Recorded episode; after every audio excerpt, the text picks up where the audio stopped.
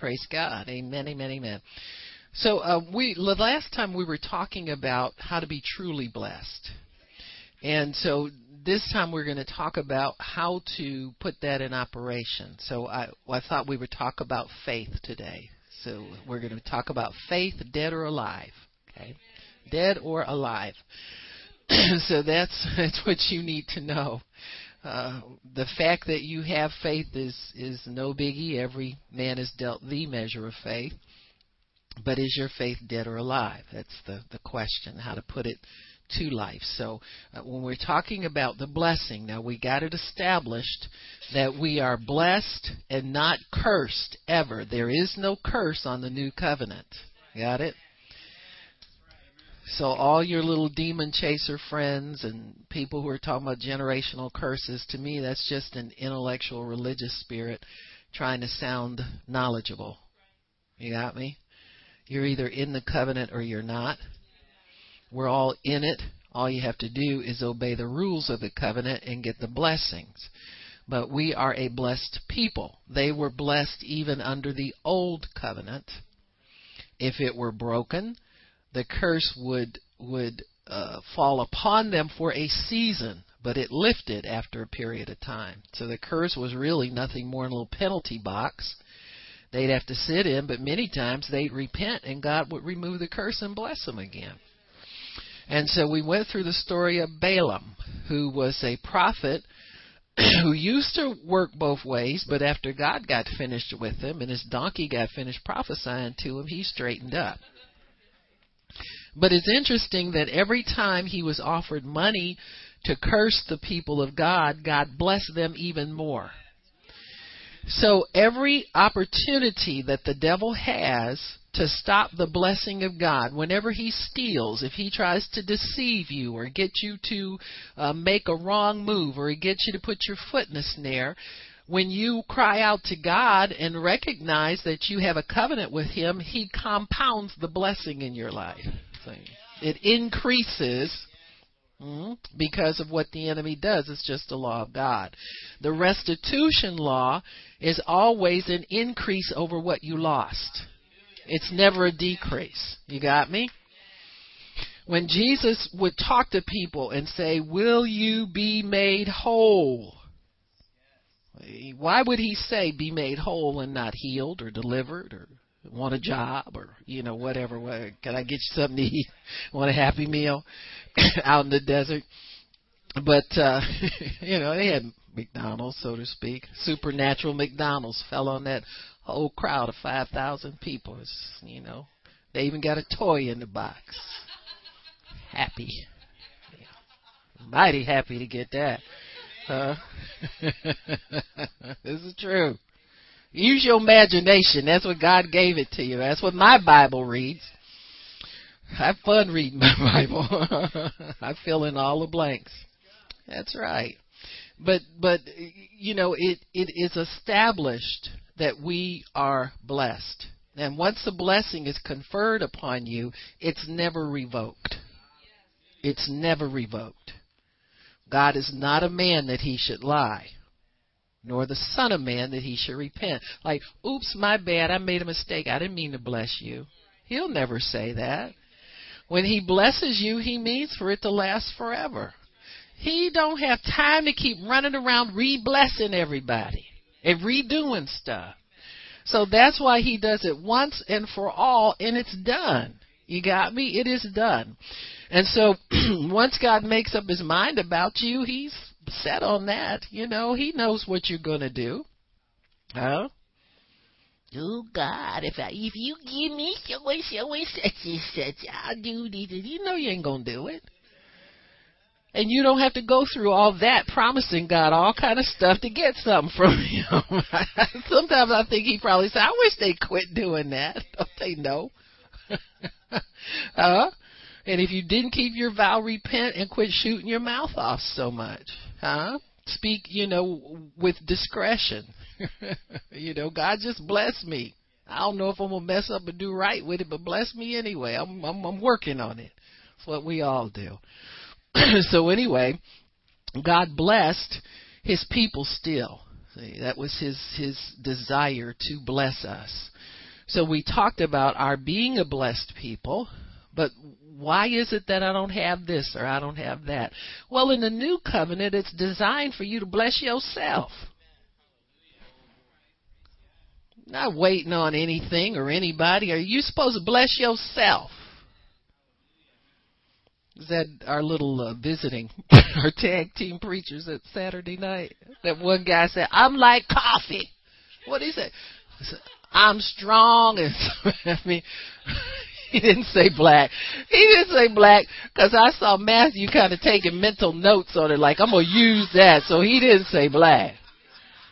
Say I'm strong and something hot. Yeah, I'm hot, strong, and fine, or something like that. Well, he can bless himself with nonsense. You can bless yourself with God's word. Huh? My goodness. In Genesis 12, you look at that and you see our example. It's the truth. Blessing himself with shenanigans, you know. Come on now, use the word, brother. You up there at God's house with his mic and his electricity, use his word. Oh, you don't know that's a nail biter for a prophet, man. I'm sitting on the front row, guy. Why didn't he use a word? we word people up in here. Kill you over this word. Hurt your feelings over the word, man. Whee! so anyway, Genesis 12. Let me get off of that. God blessed Abraham. So, you know, he told him some things to do. Number one was leave. he said that. Get up and go.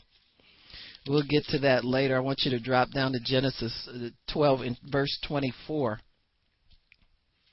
Like I said, there is no 24 and 12. Where am I going with this? 4. Sorry about that. Genesis 12:4. Abram departed as the Lord had spoken to him, and Lot went with him. Sorry, okay, well let me back up. Twelve one. Sorry. Now the Lord had said unto Abram, Get you out of your country and away from your kindred, from your father's house, unto a land that I will show you. So Abram went out, and the promise to God was just move. Mm, just move. Let me give you understand something. If you can be blessed where you are, you wouldn't be on your knees asking for nothing. You got it? So the stipulation is always some obedience to move from one place of availability to God to another place of availability. Now, when you move, you're moving away from your dependence upon natural things. So shut your eyes, turn the TV off, quit singing them crazy songs, and just shut it down and make sure you're depending upon nobody but God. He says, And I will make of you a great nation, and I will bless you, and make your name great, and you shall be a blessing. I'll bless them that bless you, and curse them that curse you. So whenever God blesses anybody, He blesses them how? With words. God blessed them and said. God blessed them and said. God blessed them and said. So the blessing is a conferred empowerment to succeed, to go forth, to receive what God has for you. So the blessing is a word of empowerment that comes into your life. And if you're sitting waiting for something or you you lack or you don't have, that's what you need. You need to be empowered. You don't need magic to rain out of the sky and you don't need a bunch of things we think we're waiting on. You need power mostly just to get up and move. And so when we, in the new covenant, we bless ourselves with our words.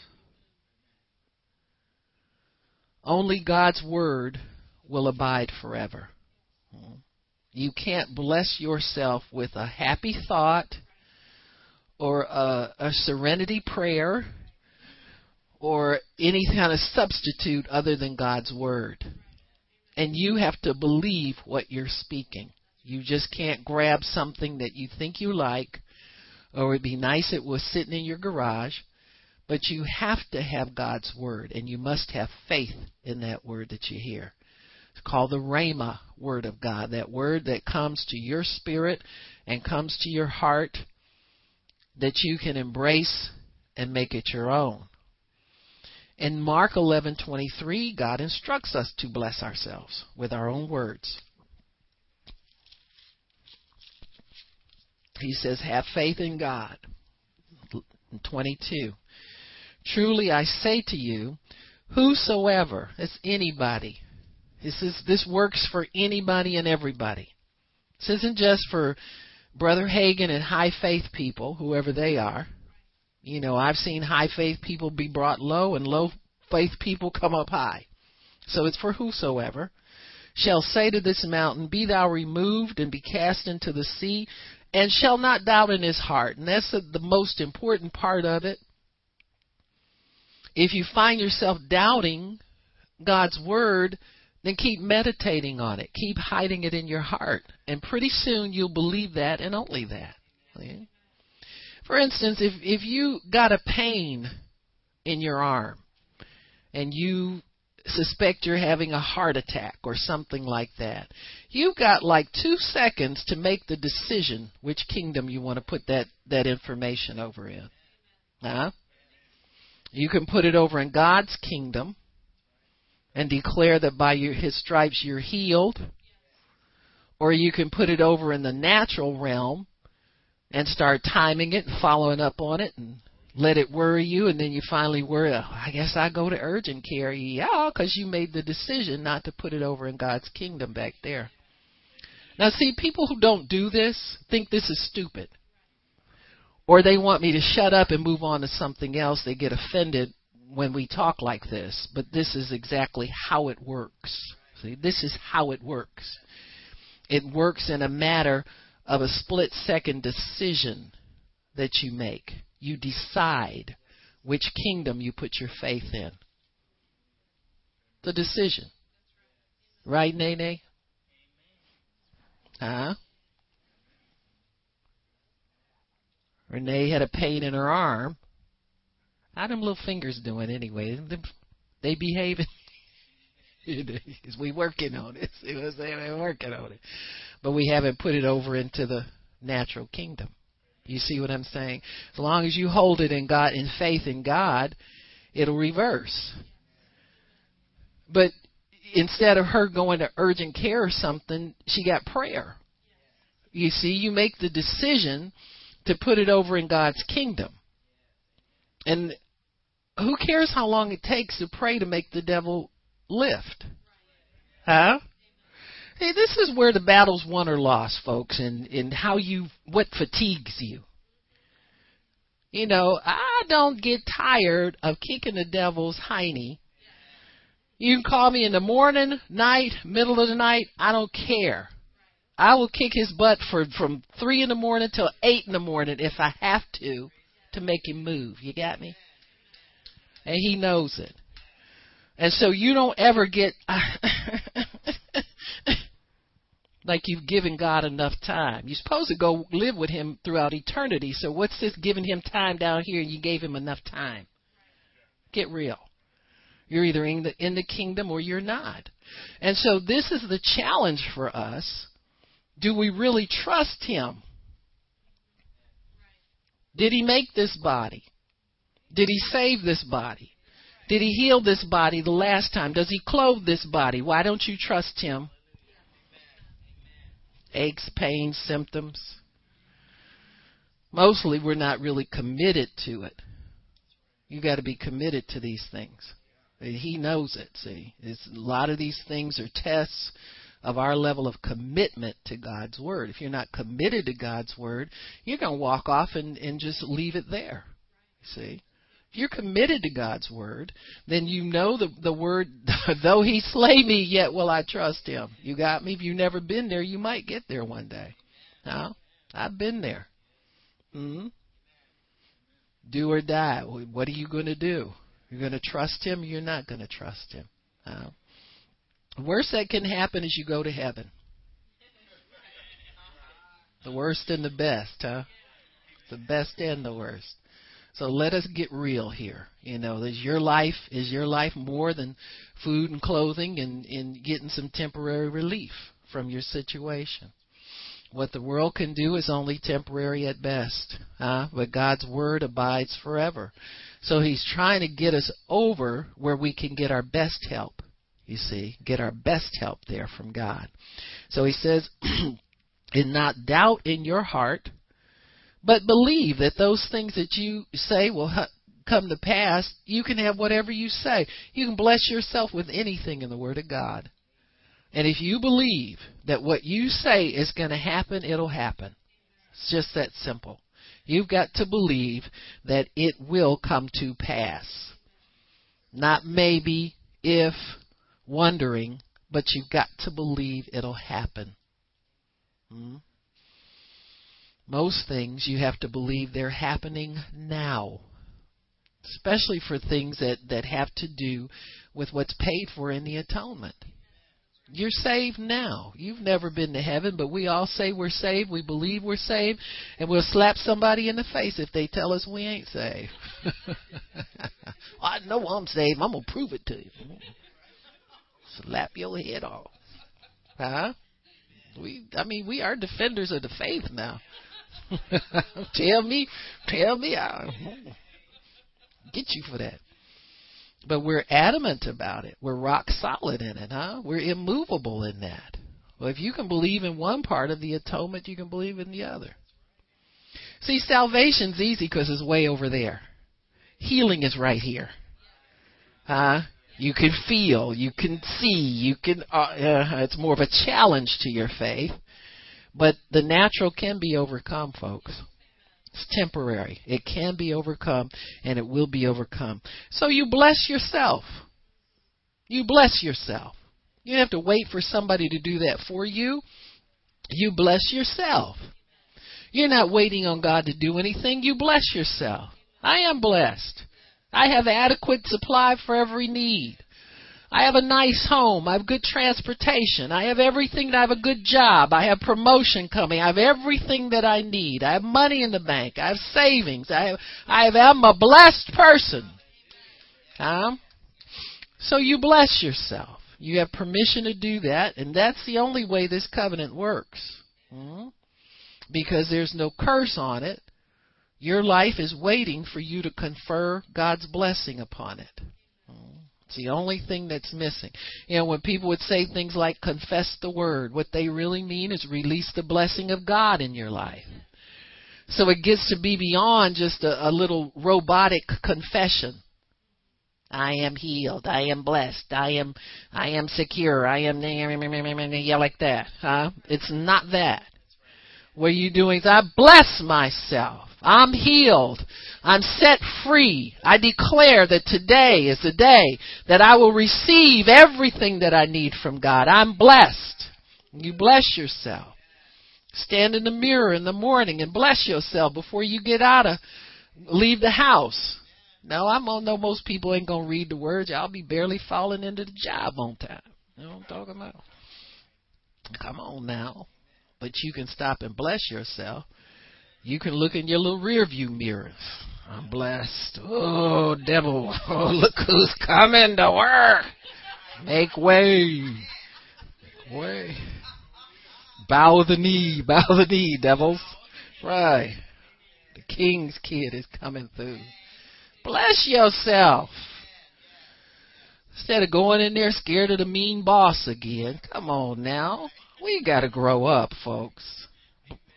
Oh well, I think I'll park there for a bit.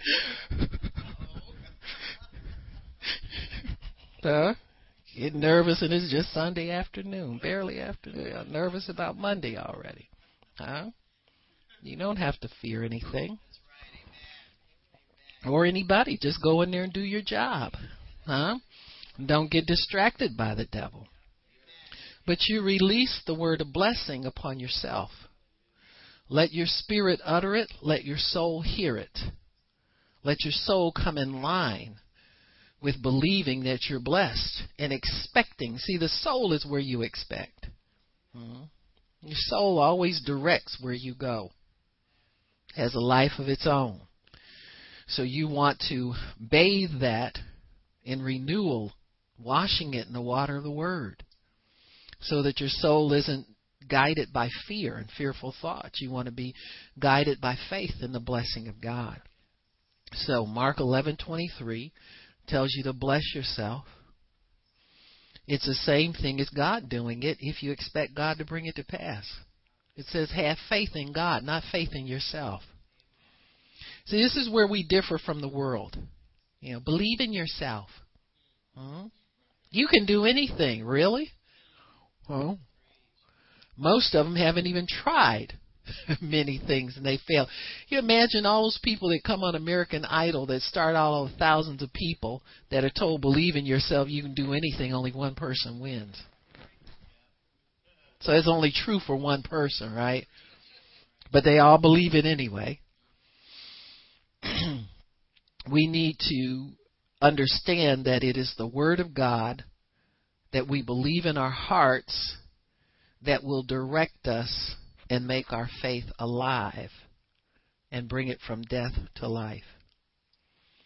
So as long as you're just hoping for something and God's going to do it, I'm praying for so and so, your faith is dead because it has not been made alive. It has to be activated to be made alive. The first life that comes to your faith is through your confession. Hmm? So the word of blessing is the first action that brings your faith alive. It's brought to life first with your words. You must say it in order to receive it, to make it alive. The Bible says the law of faith is we believe and therefore we speak. Now, if you don't bless yourself, you're going to speak something about that situation, one way or the other. So you've got to make up your mind that you're going to bless yourself, bless this situation, have God's outcome in it because if you don't release the word over it, it's going to go the way of the natural without any kind of intervention from God, or you're going to wind up speaking something to reinforce the natural into that situation. So you've got to speak God's word over it. And see, some people are afraid to use God's word and intimidated, and all they know is to talk about the natural. Now, you try to you know, play this game and, and not say anything. You can't not say anything. We're people of expression. We're people of faith. You're going to say something about something. So you have to get your mind renewed in the Word about these things so that when pressure comes or something comes up about the situation, you will speak God's Word and you'll speak it appropriately. The best way to have God's Word on your tongue is to have it in your heart. Meditate on the word. Hide it in there. Keep it in there.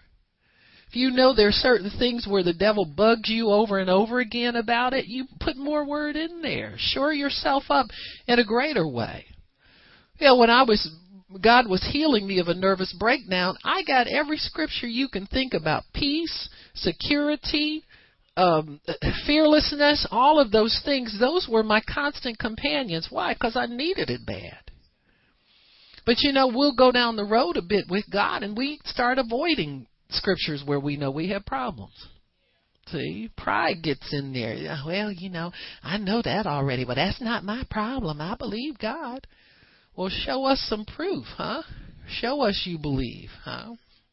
So, when we have the word of blessing over us, then our actions become guided by that word.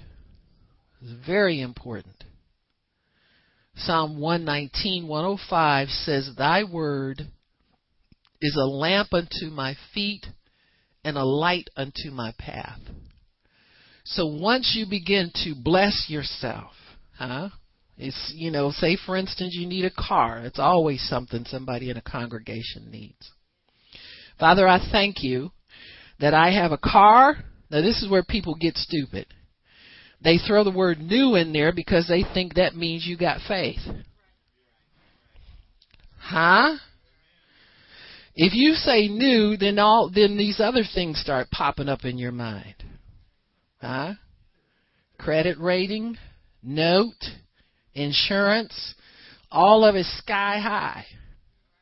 So don't use the word new if all that goes with it makes you nervous. Huh? It's like people used to when we were praying for a bus. Oh God, thank you for our new bus. I said, Do you know them things cost half a million dollars? And we only need to take 25 or 30 people at most every month back and forth. Are you kidding me? I'm praying for free bus. You know, people don't get me out on a limb with your bad confession. Huh? And the new bus people ain't even here to, to ride on the bus. They'd have moved on something and left you stuck with their bill. I'm not having it. it's the truth. I always try to correct your little, like your faith is so small. I said, listen, girl, I'm believing for what I know I can take care of. You got me? hmm Insurance, three thousand dollars a year, that kind of stuff. Yeah, keep keep dreaming. Uh, keep dreaming. So how to get over there? Anyway, you know, if you if you desire something, set a budget for it, would you please? Set a budget, like be normal. I don't know why saints want to stick God with a big bill for something like he gonna pay it all the time. You got to bring that money in through your nine to five, which will work out to be a six to eleven plus the nine to five. You keep messing around like that, huh? You're gonna find eight hours ain't gonna quite get it. But set a budget, a reasonable budget for what it is that you desire. Ask God to have it not give you no problems. God, get me the best running car you can get me for X number of dollars that I have to spend. I want it to be reliable transportation to get back and forth to my job. Let's do the basics here, folks. We're not, you know, like uh, Hollywood people who got to get one better than the next neighbor and the next neighbor, that kind of stuff with money to burn. You know, we're not, you know, entertainers and people like that. You know, and drug pushers and all that kind of nonsense where we got to show off who we are, that insecure. We're secure people in God. We want something reliable. We want something that will last long enough. This is what I always ask for. Let it last long enough for me to leave it running to be a blessing to the next person. I don't want it to fall apart on me. You got me? I mean, let it let it be a servant of mine all the days of my life.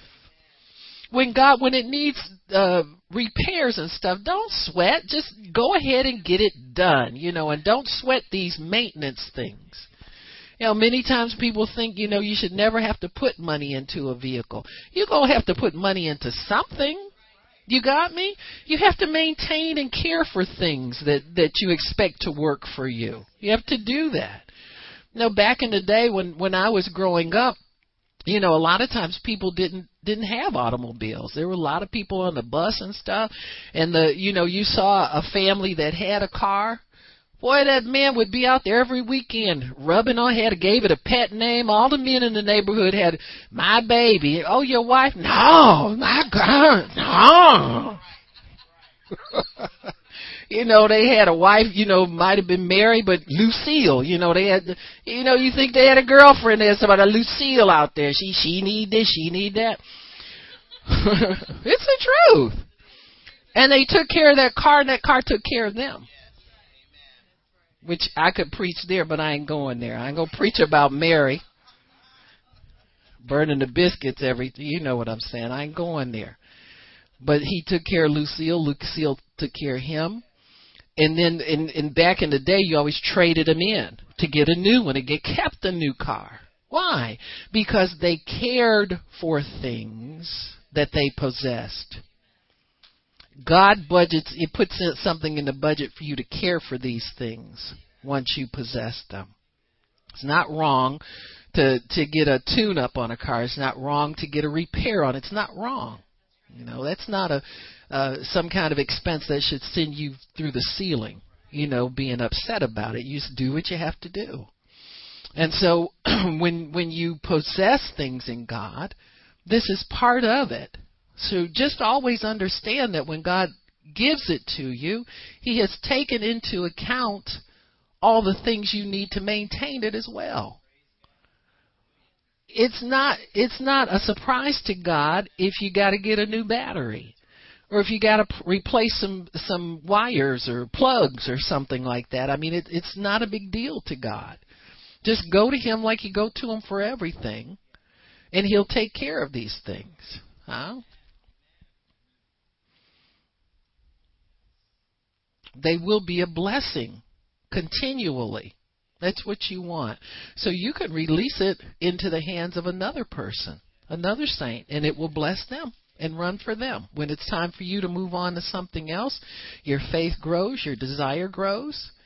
You can move on to something greater and it will be a blessing. Don't get mad at your car because you don't take care of it. You know, we just want, oh, I'm sick of that old thing. you used to love it. Huh? You was praying real hard for it. I remember we all prayed for that. And you got it. Now you can't stand it. Now I'm not going to talk about nobody's husband or wife up in that. I'm going to leave that alone.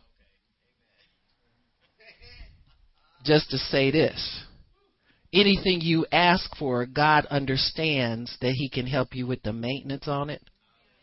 I don't care if it's car, property, husband, wife, whatever it is.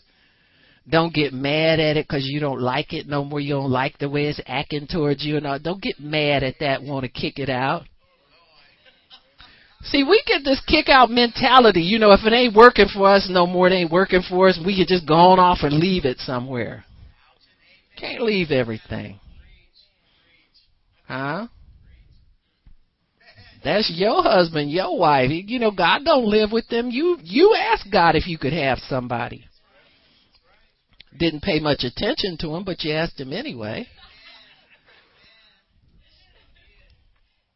Let me see where I'm at here. Mark 11:23. We did that.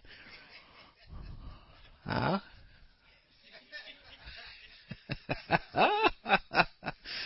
but you gotta take care of stuff.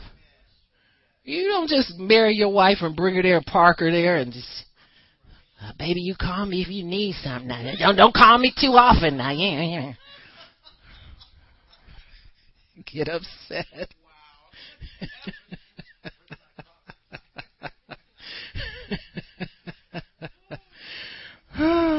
Poor woman, she don't know what to say. You know, they get nervous. Baby, can I have? No, well, baby, I want.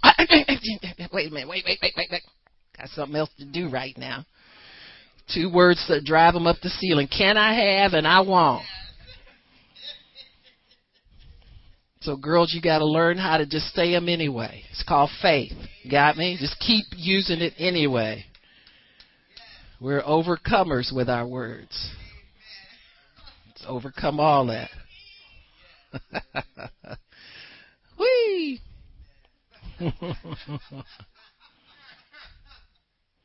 but anything that you have in God, I mean, He He'll take care of it. He'll help you to take care of it. Now you're gonna have to do some stuff yourself, but He'll give you the grace to care for those things. He'll He'll help you with that.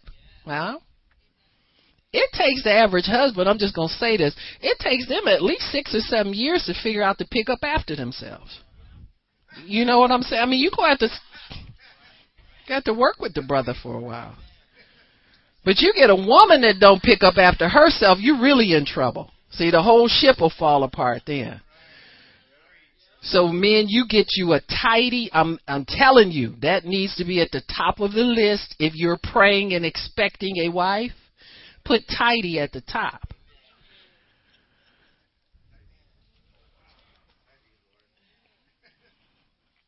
Because if the woman's not tidy and set the tone, the whole house looks a wreck all the time. The man don't have anything. He has no guidance for how to do anything. You know.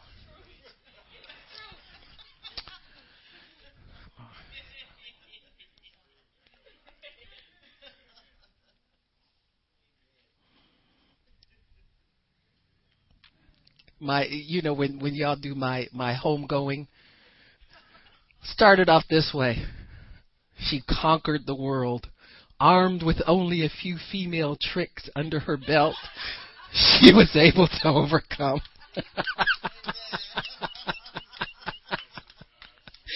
Whee! 30 year marriage with only a few female tricks under.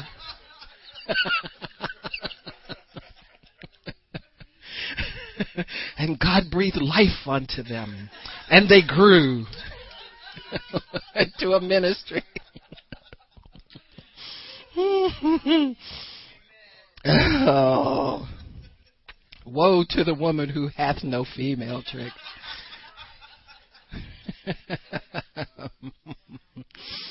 oh boy, where was I at? I guess I digress for a bit. Yes, definitely. Yes. God will take care of the things that He provides for us, though. You don't have to throw in the towel on anything. You got me? Where people are concerned, He'll definitely move. He tells you He'll cause your enemies to be at peace with you. Your enemies will bless you. You will have favor surrounded with it everywhere that you go.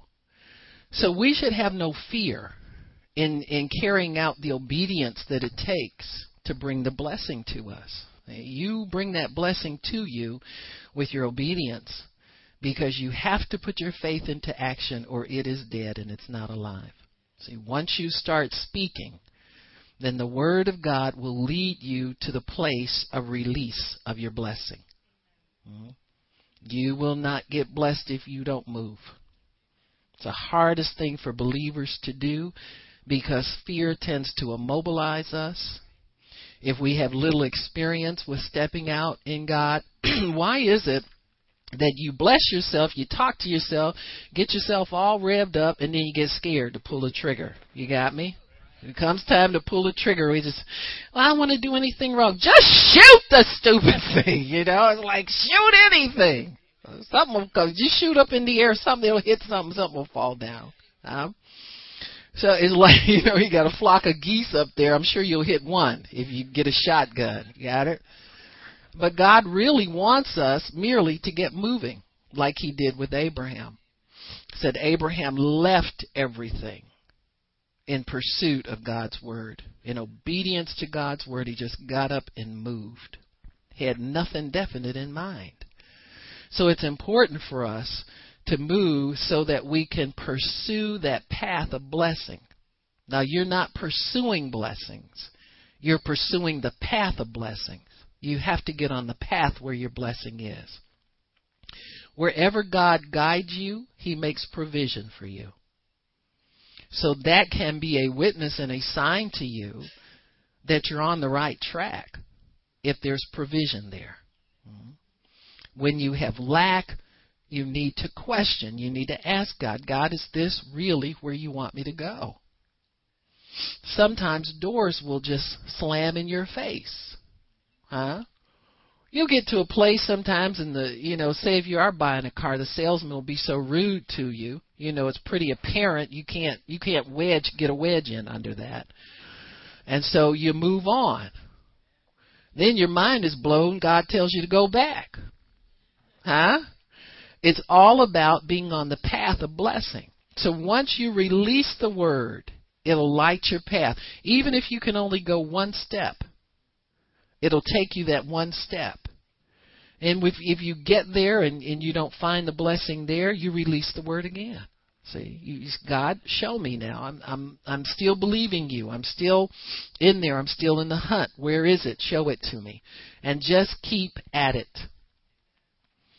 the worst thing you can do is take on discouragement and take it personally when you get there and it doesn't that's not the place where you're to be blessed. You know, say you go and you look at several cars in one place and it's not there.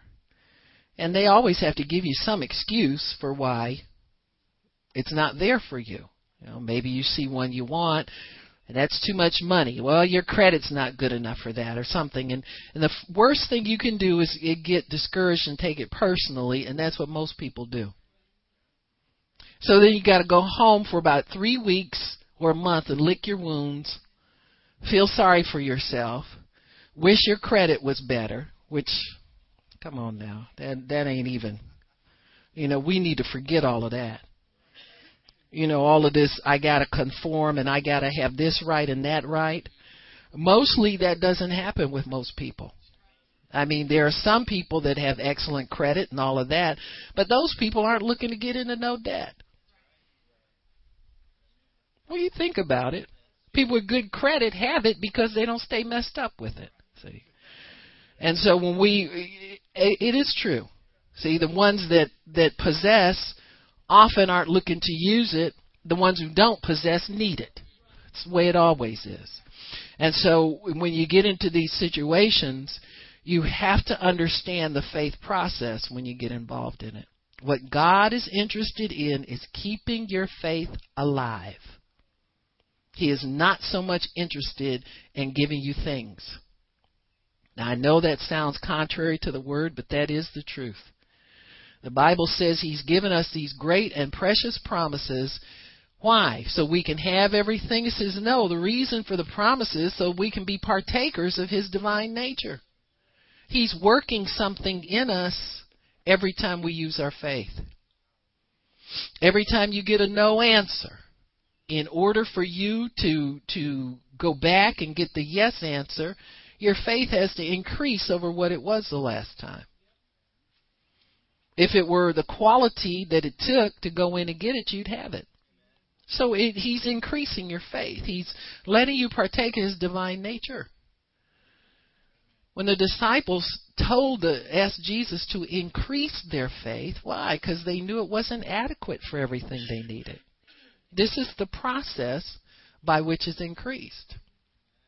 It's the same thing as if you were were trying to build muscle mass. You know, he's everybody wants to work out and you know, you see what kind of effort it takes to look like Arnold, you know. huh? I won't be back. This hurts too much. Huh? That's what we say. Takes too much time. But you know, you you have to let it meet some resistance before it's the same thing with spiritual muscle. Yeah, you know, like yeah, no pain, no gain it has to reach some resistance. So the pain of denial, being told you're not adequate, being told you don't have it, all of that you have to be able to to work against that, to press against that, to fight against it, to press in against it and receive what God has for you. Takes a humble person. You can't go in there, you know, acting haughty and proud and stupid and think you're going to get some, nor do you beg the salesman for anything. Huh? You don't have to beg God for it. All you have to do is look in His Word and let your heart be built up in His faith and then activate that faith. Keep it alive. Keep it working and doing something. I'm always concerned about people when I know they have a need and they don't have it yet. And I said, How are you doing with so and so? Oh, I'm going to do it. See? Gonna do it is dead faith. Write that down. It's a dead faith statement because you ain't going to do nothing. You're really trying to hide from it. Huh? Because you don't want to confront what you have to confront in order to overcome. So you're really overcoming. You're not overcoming the salesperson, the devil, or anything. You're overcoming your own resistance, the resistance of your soul to moving out of dependence upon what you can see and having faith in God who you cannot see. You just got to believe He's out there working for you. So you bless yourself with those words. Father, I thank you that you're out here working for me every day. You're out here preparing for, for what I have and lead me to my blessing today. When you start seeing blessings off somewhere in the future, that's not faith. It's fear. If it's way off, it's fear. The Bible says you can be converted at any time. Any time. Any time. That blessing could fall in your lap at any time. So when that word of blessing begins to light your path, you will find yourself going in some places your mind tells you that ain't it. Hmm? Because you have to make sure that you pursue the path of blessing and you have to make sure that you keep your faith active and alive at all times because it can come to you at any time. Somebody that you went and they left your card or you left left your number with them could call you with your blessing. Somebody that has heard that you're looking for somebody, somebody saint that you know can call you and say, "Well, well, you know, did you get your car yet? I think I have some that you know. I, I knew you said you wanted this. What you know? You got me." But that won't happen. You won't get the call if you shut your faith down.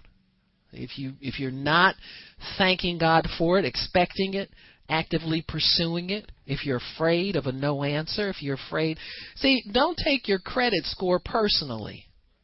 Yeah, you jacked it up, but it's just a number assigned to you. Did you hear what I said? I said it's merely a number assigned to you. You can change the assignment anytime.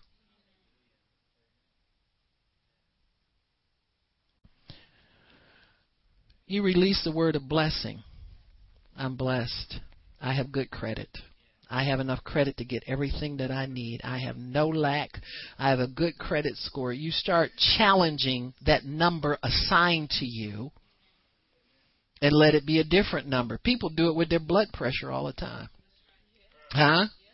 If you can change them two somethings to one somethings or whatever is acceptable, you can certainly change a stupid credit score. Huh? They change all the time anyway. Huh?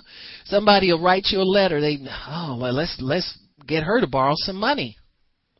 We see you have a credit score of some some some. I said, well, I didn't know that. you know, I mean, what do, what do I know, and what do they know? These things are assigned to you, and you can always change man's assignment. You can change the world's assignment on your life anytime. Anytime. You just start blessing and saying, God, I don't want this to be something held against me. I want it increased and I want to be valuable on paper. I don't want it to be a hindrance. Any kind of natural hindrance, I want it out of the way. Because if you don't deal with it, the enemy will always use it against you. They always use it against you because it bug. If it bugs you, make it change. Make it change. If it bothers you, make it change.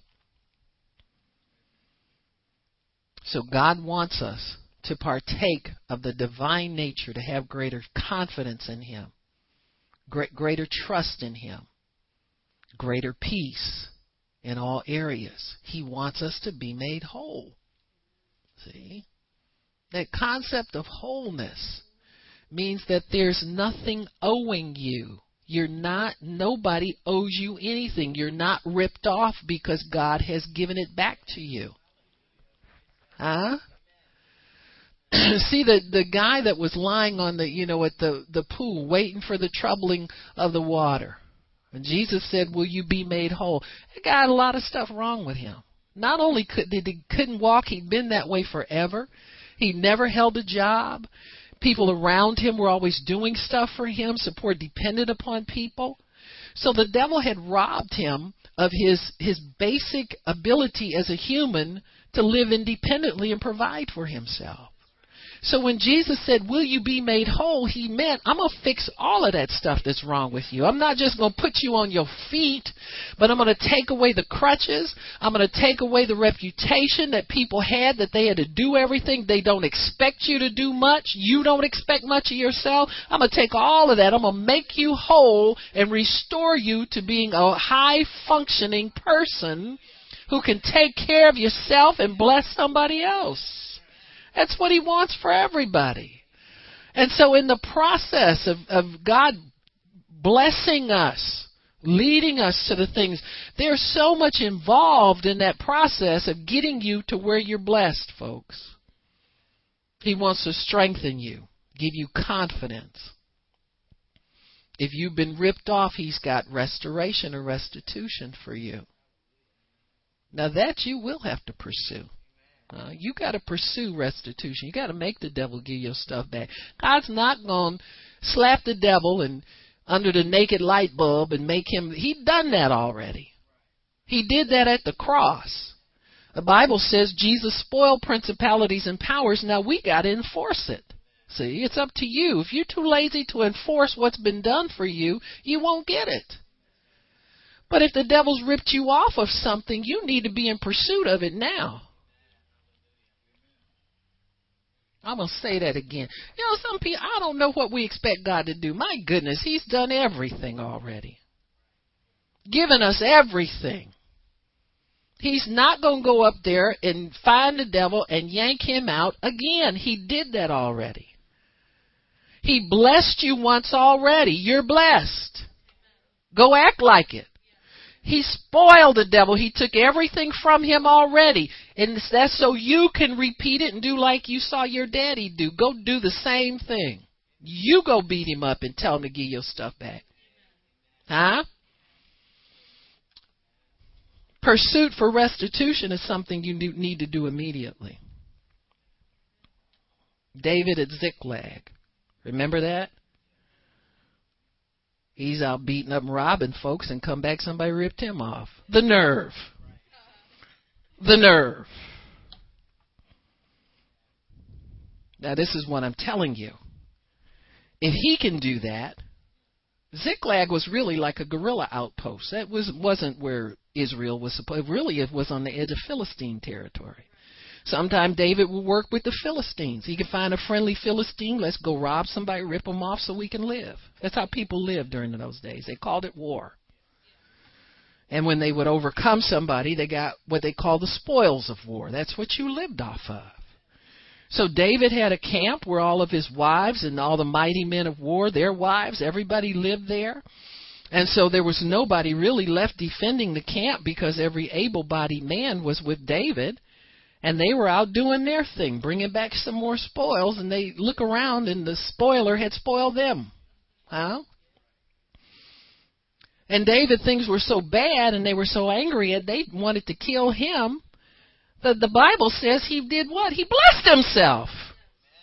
He encouraged himself in the Lord. He encouraged himself to do what? To go back and get his stuff. To recover his stuff. And he asked God, he said, You know, am I going to recover? He said, Should I pursue these people? And God said, Yes! That's your stuff. But God, I've been out robbing people. I've been doing bad, God. I didn't pay my bill on time, and that's why they repoed me. I know. But if you confess it, your sins are forgiven. And to be honest with you, I'd rather spank one of my kids and give it back to him than to see the devil with it. So I'm never going to let the devil beat you up as a testimony to me as a father. I'm not going to have that. So he'll correct you. He'll show you where you messed up. He'll show you how to keep it the next time. But your sins are forgiven.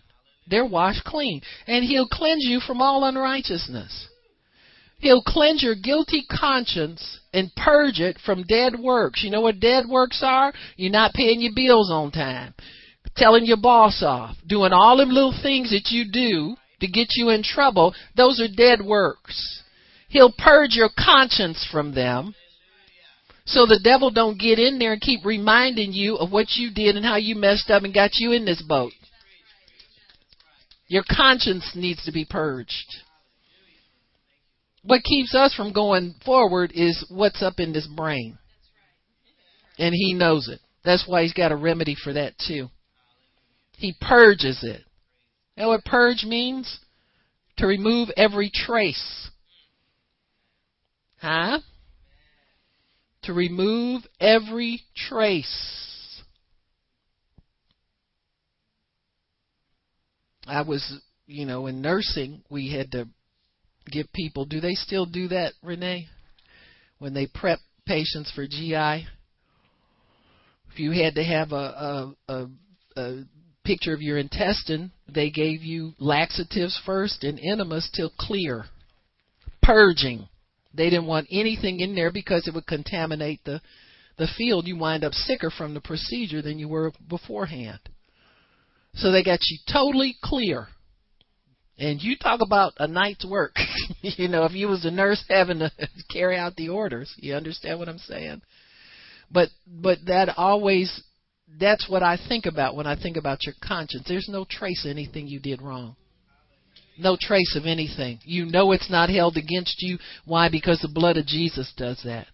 You go, and this is what makes religious people upset with Christians that are trying hard to, to obey God.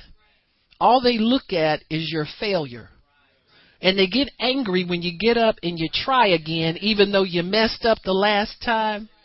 They get upset with that. Because they well, religion always wants to put you in a penalty box and make you feel guilty as though that pleases God. No, it pleased him to bruise his son so you wouldn't have to be guilty. So that your conscience could be purged from dead works. Who cares if you make mistakes as you're trying to obey God? Who cares? You make all you want to. If he forgives you, I forgive you. I love you. I'm going to be stupid enough to stand in your way because people who are out doing something are going to get somewhere. Keep watching. You're going to see me get blessed in a minute. You saw my mess up and my failure. You keep watching. You're going to see me get blessed in a minute. Huh? So he wants us to keep our faith active and alive. James tells us that faith without works is dead because it's alone. Faith needs help. See, we've taught faith as though it's the only thing, but faith needs a lot of help. That's why when we use our faith, God helps us to become partakers of His divine nature because faith in itself as a spiritual fruit will not sustain your life. First of all, faith works by love, and it's dead without a work to go along with it. Where did I say we were in James? Hit me, hit me, hit me. James chapter 2.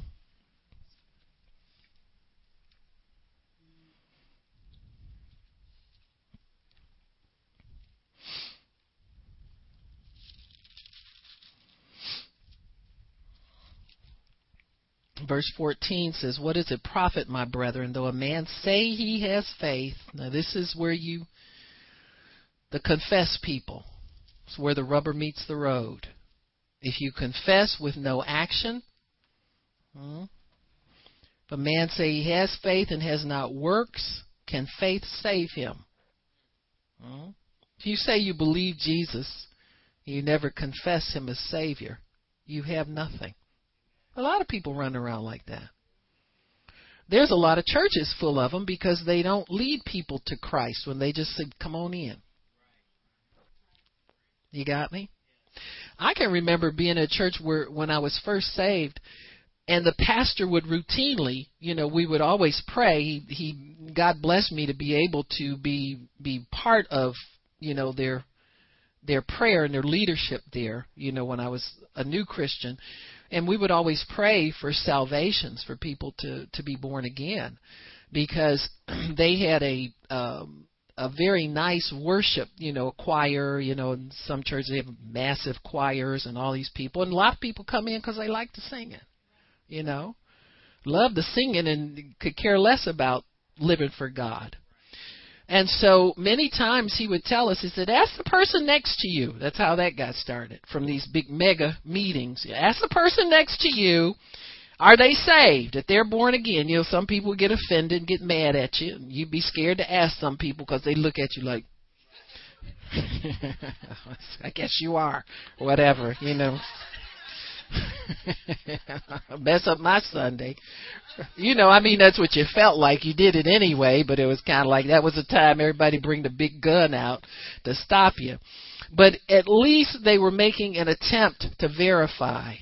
See, and there would be people that would lift their hands and never never met Christ, they would always come down to the altar and, and publicly declare their devotion for Christ, etc., etc.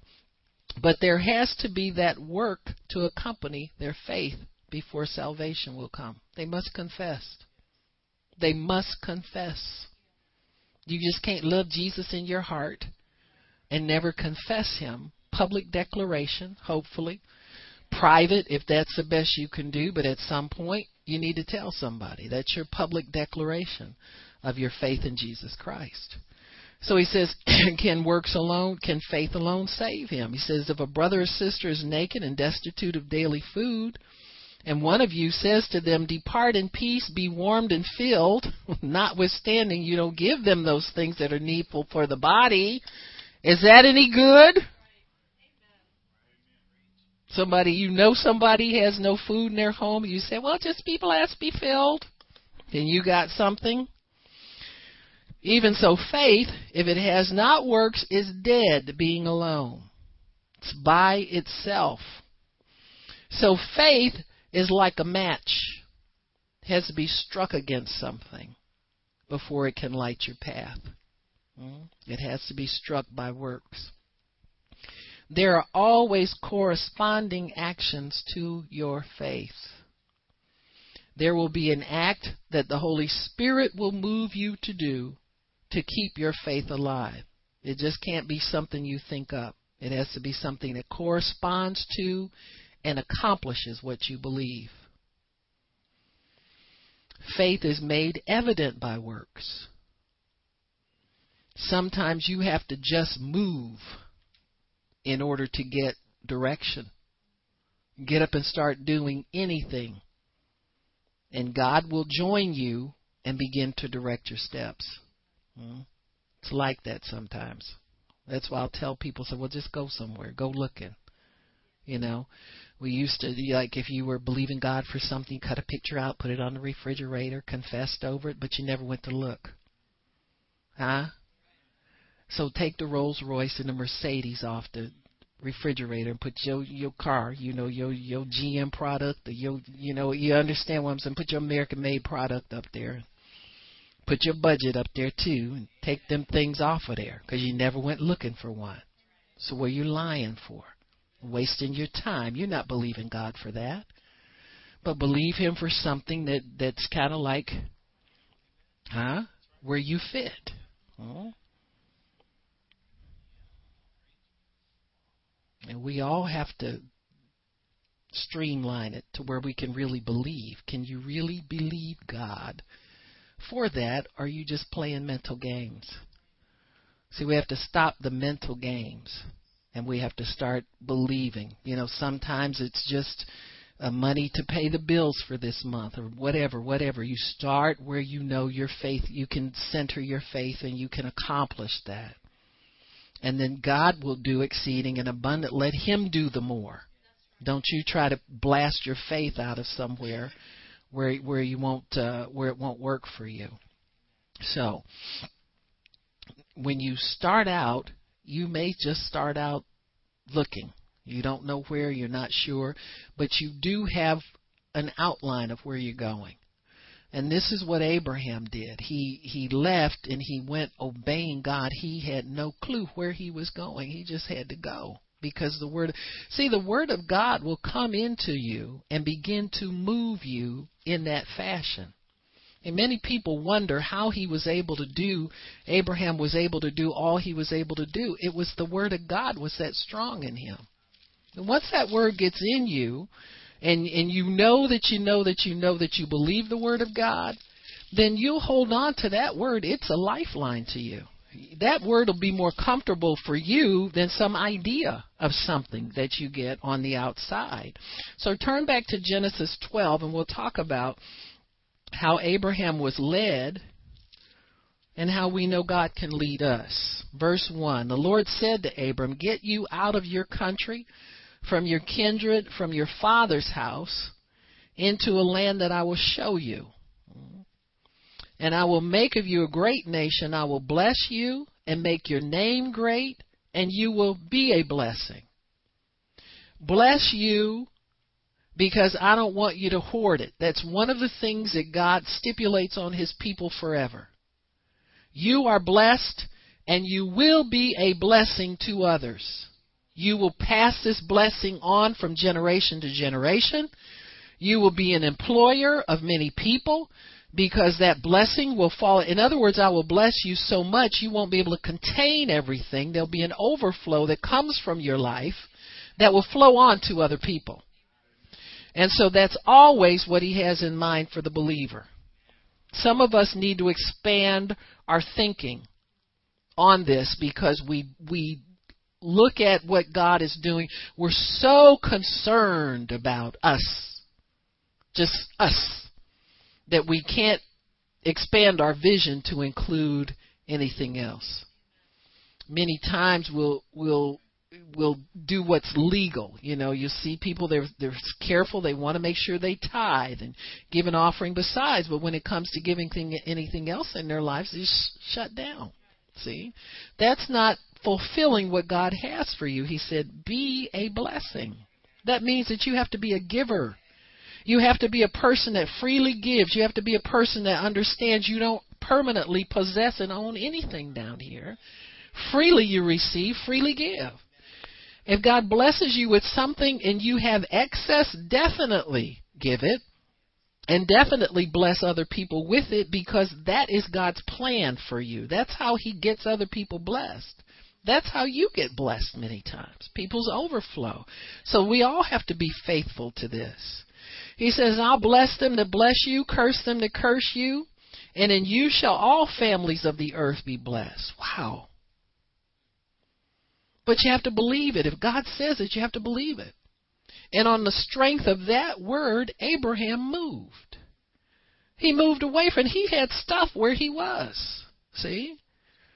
He had stuff where he was and he had to leave it. He took some of it, but he left some of it. Call it a sacrifice. Call it the price of doing business in God's kingdom. But there will be many things that we will move on from and leave behind. He says, So he departed as the Lord had spoken to him, and Lot went with him. Abram was 75 years old when he left Haran. And he took Sarah, his wife, and Lot, his brother's son, and all their substance that they had gathered. Now it looks like Lot was more of an employee as well as a nephew. He just wasn't the pet nephew. But it looked like uh, Lot was working for him. And they went forth to the land of Canaan and into and, and into the land of Canaan they came, and Abram passed through the land to the place of Shechem unto the plain of Moreh, and the Canaanite was in the land. There's somebody on your stuff. Hmm? There's somebody on your stuff. Now the Canaanite was in the land. Every time that God sent somebody somewhere, he told them that there would be inhabitants there but that he would drive them out. But so far, Abram hasn't had anything like that spoken to him, how he would engage with the enemy. But trust me, whenever there's something that God has given to you, it's possessed by somebody else. Huh? It's possessed. You got either got to buy it from them, you got to to understand that it'll come to you some kind of way. But everything is possessed by somebody else.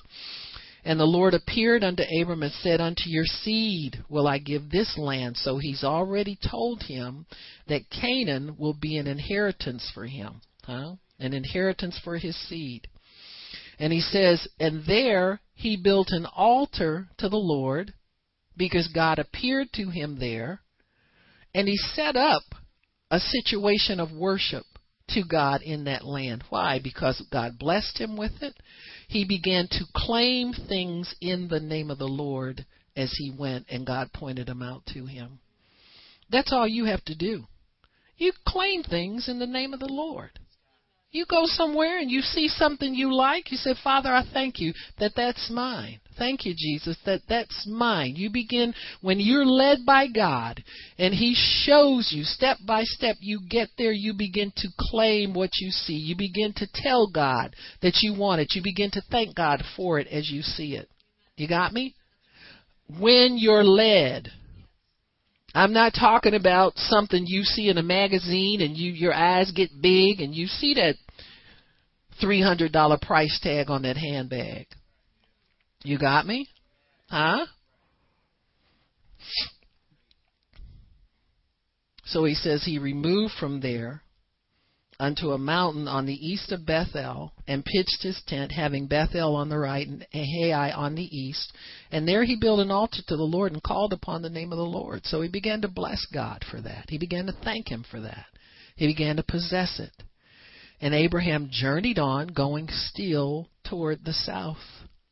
And there was a famine in the land. He went down to Egypt to sojourn there, for the famine was grievous in the land.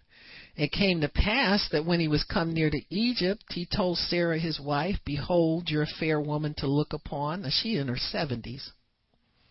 I don't know what kind of food they ate or what they was doing, but you know, can I get some of that? He says, Therefore it'll come to pass when the Egyptians will see you that they'll say, This is his wife, and they'll want to kill me and and save you alive. So he says, just when we go down there, just tell them you're my sister.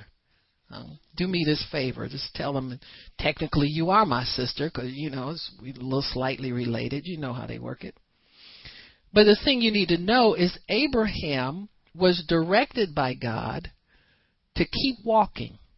Just keep walking. Some places he went, God blessed, and some places he went, he didn't get blessed. When he went to Egypt, he got in some trouble. You will go places obeying God where you'll get in trouble.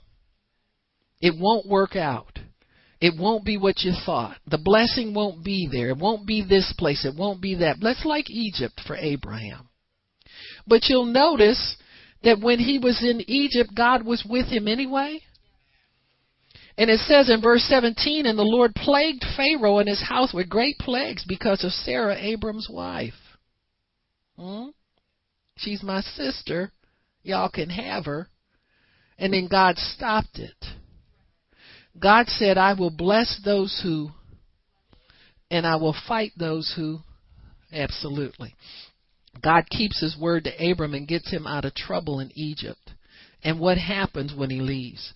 Verse 20, Pharaoh commanded his men concerning him, and they sent him away and his wife and all that he had. And verse 13, and Abram went up out of Egypt, he and his wife, and all that he had, and Lot with him. And he was very rich in cattle, gold, and silver. So he came out of trouble rich anyway.